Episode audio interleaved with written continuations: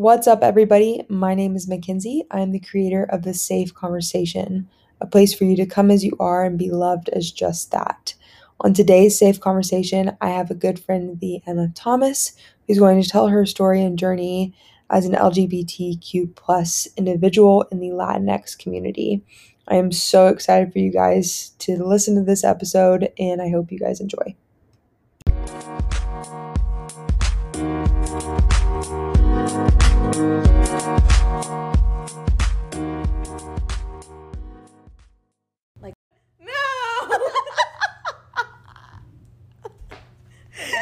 All I want to be here, I swear.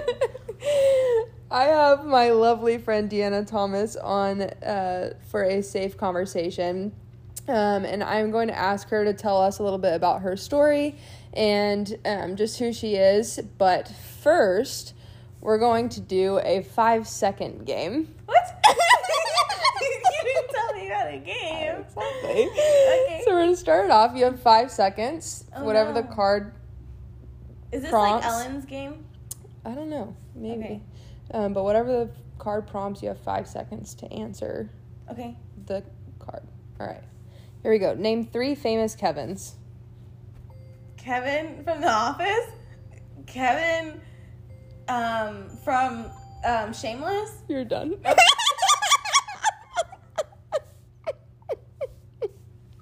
I don't know anything about like celebrities. Kevin Hart. Kevin from that one episode. That's all I know. Well, yeah, okay. So tell me a little bit about who you are and how you identify all things that are important to you and yeah. No pressure. Um, okay, so my name is Diana. I was born in Argentina. I'm an immigrant. My mom and I came here in the year 2000. And I went to school for psychology. I am an advocate and have been working in nonprofits for some time. Um, I am a hopefully pre law student, you know, if I ever if I ever Fingers get around crossed. to that. But I, I the things that are important to me are social justice and I'm gay, you know, not strictly gay. I mean, I'm bi, but still Not makes me gay. strictly. yeah. Um, hmm. Oh, I have a dog named Lydia who's like the love of my life. And I like plants, and I have a book club on Nextdoor that's called the Denton Book Club. And um, yeah, I think that sums it up mostly. Tell me a little bit about how you got into social justice, what that means for you, and not being being gay but not strictly gay. Right. Um, and yeah, what that's looked like as far as being an immigrant and just your story and journey through that. Well, I um, started. I went to school for psychology, and I I'm Hispanic, so you know I was like trying to graduate college to fulfill like the American dream or whatever. But I was just like psychology's cool. I didn't really know what I was gonna do with it, but I was like psychology is really cool. And then I was like I could be a therapist maybe. And so then I, I while I was still in college, I worked as a mental health technician and while I was in college, I worked as a mental health technician at a mental health facility, and I helped people who were in crisis, you know. And then uh, I graduated, and for whatever reason, a lot of people vouched for me. Like people I had never even met before. They were just like, "Yeah, she's green," which means like you know she she's like clean. She has like no bad habits. She's brand new, and she needs experience. So let's just give it to her, and we can mold her however we'd like. And that's exactly what they did. And I had like a really cool team. And um, yeah and then I, I got promoted to um, a qualified mental health professional for the community services of the mobile crisis outreach team. So when people call the crisis line and they're like i want to kill myself or i want to kill someone else or i'm on mars you know um, i would be like hang on i'm on my way. And i would go i would go help them. And How many said- times have you been to Mars? Oh my god dude the stories I have about like that job.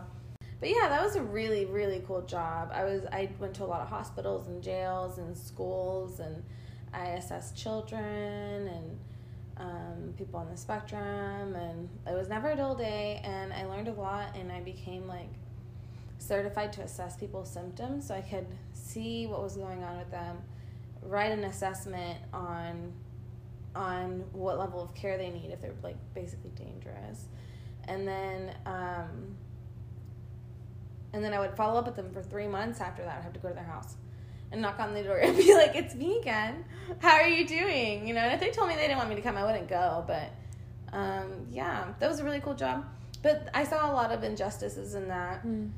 In the elderly population specifically, mm. like I have one client on my mind that um, was just treated really unfairly and like fell into the cracks of the, the prison system and stuff. And there's not enough assistance for people, people that really need it. When there's so many other people that have access to everything in the world, and other people just need like basic mental health care or physical health care or like a car to get to work and started, you know, start. I don't know.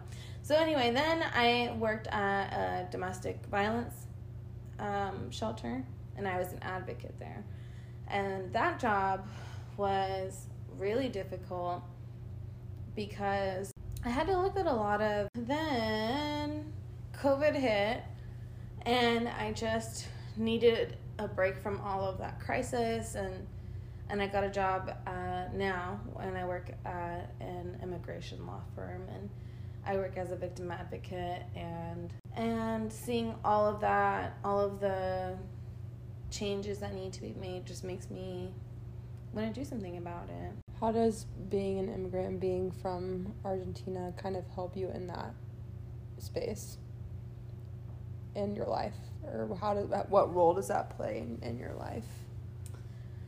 Um well, the American dream is a fallacy. so let's start there.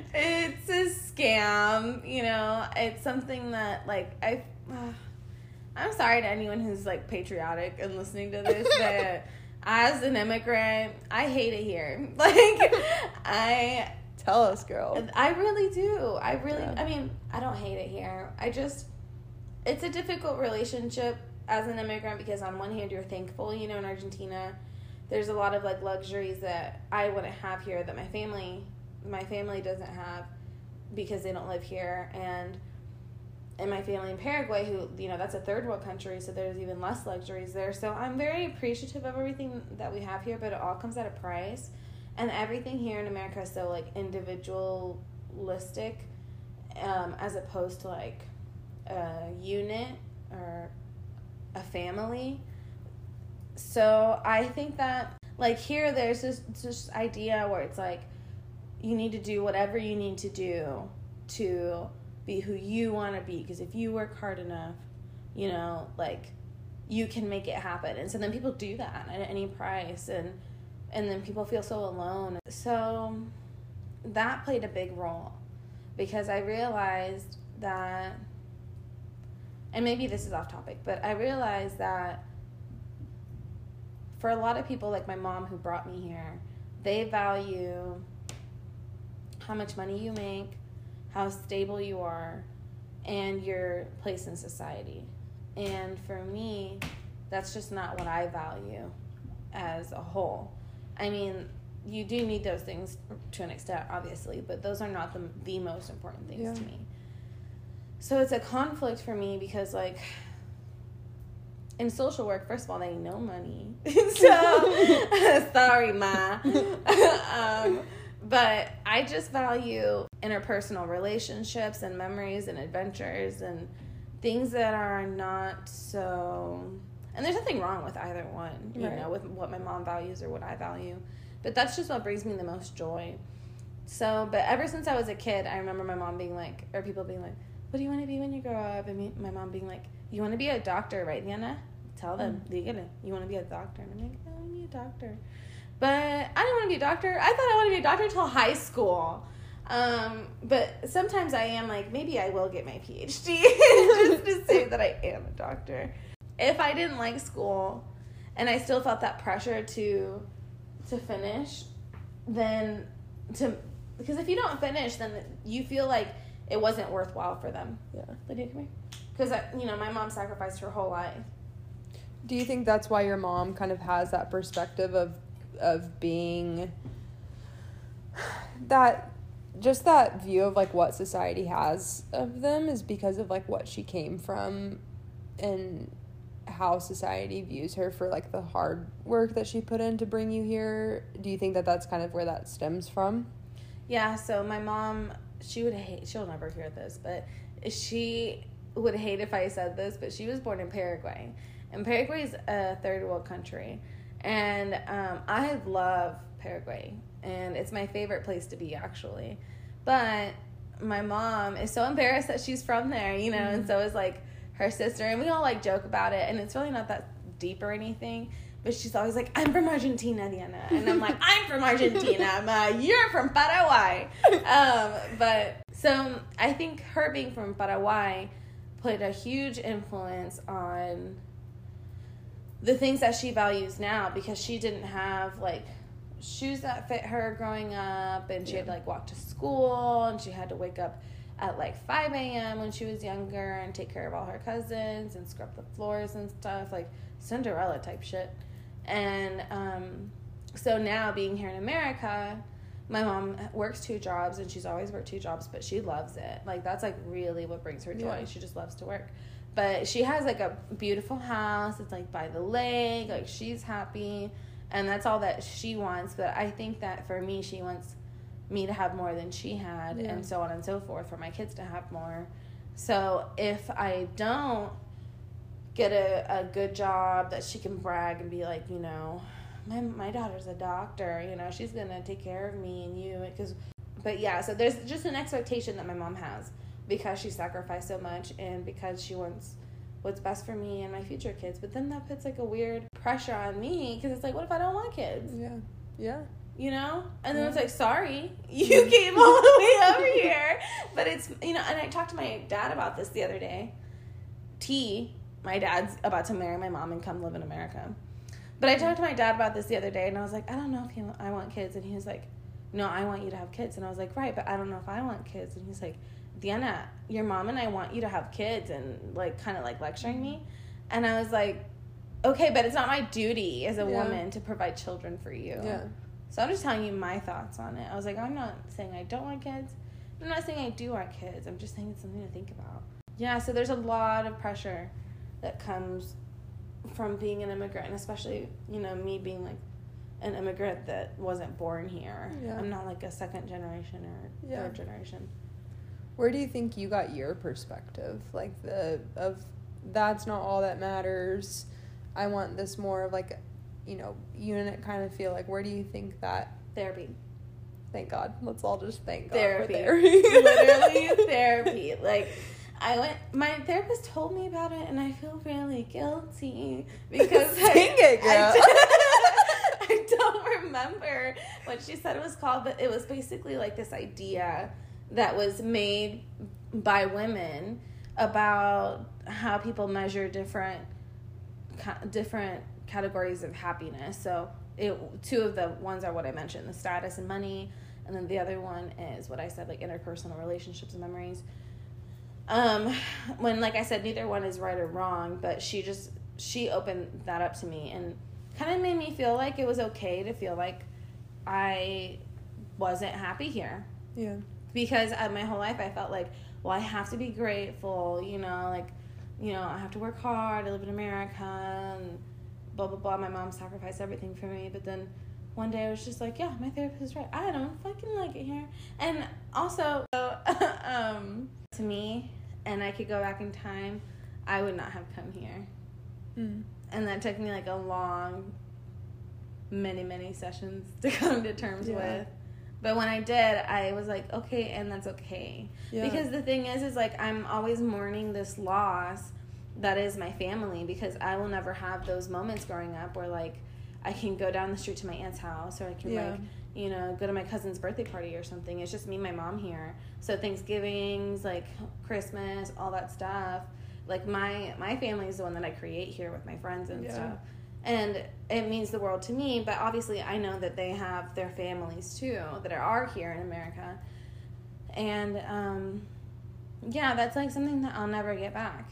The those kinds of memories and if it were up to me, I would have stayed. I would have stayed in Argentina to be with my family because that's mm. what makes me happy. But tell me a little bit more about how your experience has been with she would play with my hair all the time and like tell me to take off my shirt and rub my back and all that shit, right? And so I I thought it was really intimate. And so then one day, I was probably like a freshman, and I like worked up the courage to tell her because I years and years I had these feelings for her. I didn't tell her anything. And then one day, oh, and we took pictures kissing and stuff. You know, like it wasn't in my head. So anyway, I mean, I don't know. I was thirteen, but um, I finally worked up the courage to tell her when I was like a freshman. And she was like, "I'm not gay," and I was like, "Me either." Me either. That's so stupid. I was just kidding, dude. The fuck? Weirdo. I'm not gay. So, um, that was that was tough. yeah You know, yeah yeah Shoved it all the way down for like many, many, many years. I was just like, I'm not gay. yeah you denied yourself at that point Yeah. And I like you know like to, to answer your question like in the Latinx community, it isn't not genuinely accepted from my experience. I won't say that's like true everywhere. All not all Latinos are that way, but kind of figuring out your sexuality and you know being not from America. I mean, I mean it's hard to myself being gay in America, but I'm sure that's different in the Latinx community and just kind of what that has looked like for you. So um, I knew I was. I, I say gay because I just feel like girls like girls is gay, you know. But I'm bisexual. But I realized I was gay whenever I was young, pretty young. Um, I would stay up really late and watch Girls Gone Wild, and then I would turn it off and be like, you know, oh my gosh, she's scandalous. And then I remember one time I was like in the sixth grade, and I, I typed in on YouTube girls kissing. I press enter, and it posts out immediately. I didn't even click on any videos. And then it uh, in middle school, I I developed like really strong feelings for my friend, and she in my family being gay is not something that we talk about. You know, we ha- I have this uncle who I suspect maybe gay, um, but he will never tell us or anything. You Yeah. know, he'll never tell he'll never tell anyone. I know he won't. He lives in Paraguay in a small town called Pirapó. You know, like no one is gonna be okay with that. And in my family, I had one aunt who was gay. She was in a serious relationship with a woman for several years. I spent a lot of time with them growing up. I didn't care, you know, it was made no difference to me. But my mom and my other aunt would always say that she was going through a phase, you know. Mm. And then when she got out of that relationship, she's now married to a man, and she herself calls it a phase Hmm. and it's just not accepted and even like just lgbtq and ia plus in general you know if they see somebody in the street who's transgendered uh, my family will make fun of them Mhm. like that's just how it is there and so they're just not open-minded they're not respectful they're not they're not any of those things when it comes to like social equality and and gay rights and queer rights. So Has that made it scary for you in like your own journey with that? I think I wasn't sure for a long time, even though I really did know. But one day, when I was like 22, I think, I was about to graduate college, and my mom always told me I couldn't have short hair because I have a big head. So I cut off all my hair, and I pierced my nipples, and I came out as gay and I just didn't care anymore Yeah. about like literally anything about any social pressures. I was just sick of it, and so I just did whatever I wanted, even if my short hair looked bad, which it didn't. And even if you know, when I told my mom, she she said, "No, you're not," and I said, "Yes, I am," and then she said, "You're never gonna bring a girl home," and then she stood up and walked away, and it's still. That was like the only time we talked about it, and that was like when I was 22. How old are you now? I'm 26. And um, in the past couple of years, I tried to bring it up, and she just like kind of makes a face and then looks away. Uh, I've kind of talked to her about it, and she said that she believes in gay rights or believes in like gay people, but not bisexual people. You Mm. know, she just thinks that I'm more of like a promiscuous person or Mm. un undecided person. It's just not as valid. Yeah, Mm. which I get all the time, even Really? from people in the community. Yeah. I mean, earlier this year, I had I had a friend who came over, and he's gay. We had a he's also Hispanic, and we had a conversation about my sexuality. He was asking me questions that made me feel like I kind of had to prove my sexuality, Mm. like about my sexual history and all this stuff. And then I I did my absolute best to be like super respectful and like have an honest discussion about it, about how it made me feel. And he basically just told me that he feels like people who are bisexual are really just gay or they're just straight and they, d- they don't realize it. And and he said, you know, but I respect your sexuality. We all have our own beliefs.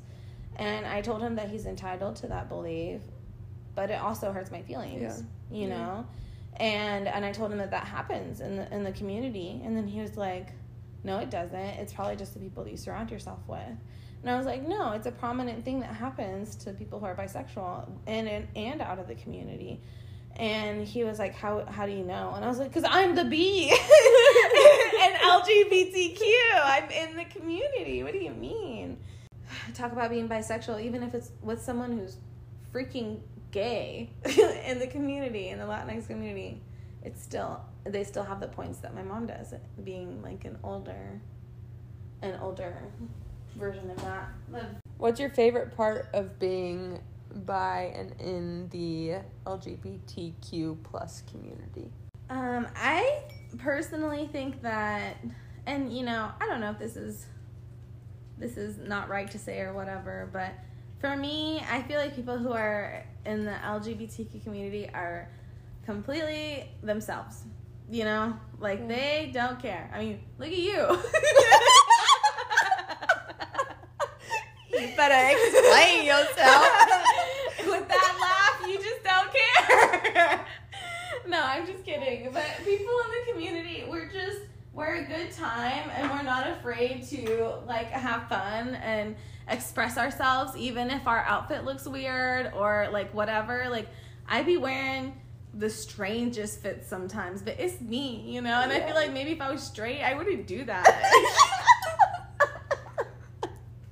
Being gay justifies everything. Moral of the story. I I'm not as scared to be rejected by societal norms because I'm already rejected by so many Latina X norms and other norms and whatever. So I think that being gay has just helped me kind of find myself and be be more confident and completely as cheesy as it sounds like true to myself even if sometimes i'm not sure. I'm gonna pretend like i'm sure you know? And i don't think that i had any of this before i came out. I think before i came out i was just like a little bit more complacent. And whereas like after i chopped all my hair off and came out and all that i was i was more excited about life and like finding exactly finding out exactly who i am and turning turning into the person that i want to become which is honestly me now you know like doing good work and being myself even if my mom doesn't like it or I came out to my dad and my uh like recently because my dad and i have not always been close but we are as of this year five seconds ago and um i came out to my dad and he said he he said he supported me and accepted me but on a different day he told me he doesn't really believe in in bis- bisexuality or being gay or any of that but he still accepts me and loves me as his daughter even if he doesn't understand it. Which is all that i can ask for. Yeah. And i wish that my mom would have had a similar response. Yeah. but my mom's just not very emotionally mature and i think that's like a cultural and age thing but um, and then also i came out to my aunt in spain who's actually the first person in my family i came out to and she told me she was bi too. Wow. And I See, was like- vulnerability and then creates when like- vulnerability. well, actually, I told my mom first, and then I told my aunt, and then I told my dad. So, and I I made the choice that I'm not telling anybody else in my family. yeah. it, I have 7,000 people in my family because I'm a Latina. And they're in Paraguay, they're in Argentina, they're in Brazil, they're in Spain. I don't want to deal with it. I don't want to deal with everybody asking me why I'm gay or how I know I'm gay or, you know, like telling me they just sent me a copy of the Bible or whatever. Like, I don't want to deal with it. So I made the choice that I'm not going to come out to anybody unless I feel like I need to or I want to. And I don't think there has to be this like idea of like what it should look like to come out. Everyone's going to look different. Some people will announce it, some people will just live their life and it's not something that is a drastic part of them. It's just who a part of them and they're going to live their life and and do that. So I think it's admirable of you to just live your life and it's cool that I'm in this moment and this part of you has allowed you to step more into the truth of who you are. Um, and I, I think that's really, really cool. So, as people have noticed throughout this little podcast, you have an incredible accent. What is your favorite phrase to say in Spanish? Um, well, I speak Castilian, which is like a different dialect of Spanish, but Okay. it's Spanish. Okay. Um, but we have like an Italian ish accent to it. So that's what that's how it differs. Yeah, There's a little like- bit of an Italian. So, like for the y sound, we say ja. Okay. So instead of pollo, we say pollo. Okay. Instead of yo, we say yo. And then we also have like a sing songy kind of tune melody to it. So um, somebody who is Mexican has like a slower accent. So they would be like, Hola, ¿cómo estás? ¿Cómo te va? And someone in Argentina would be like, Hola, ¿cómo estás? ¿Cómo te va? You know, like a lot faster, like a bird. Yeah. But I know how to say, Añara copeware. What does that mean? Like, fuck you. or go fuck yourself. All right, perfect. Where can people find you um, in your book club? On Nextdoor. Well, I love you and thank you for having this safe conversation with me. Um, and yeah. I love you too. Thanks for creating this safe space with people. I think it's really cool, especially someone who advocates for, you know, mental health and and also if anyone needs resources or anything, um, I'm totally down to help. Or they can message you, or they can just listen to me right now, because Denton County MHMR and every county has an MHMR that can give you free services for counseling, financial assistance, psychiatry services. If you don't have the money, it's free. And there's a plethora of other services for lots of people. Lots of people. Bam.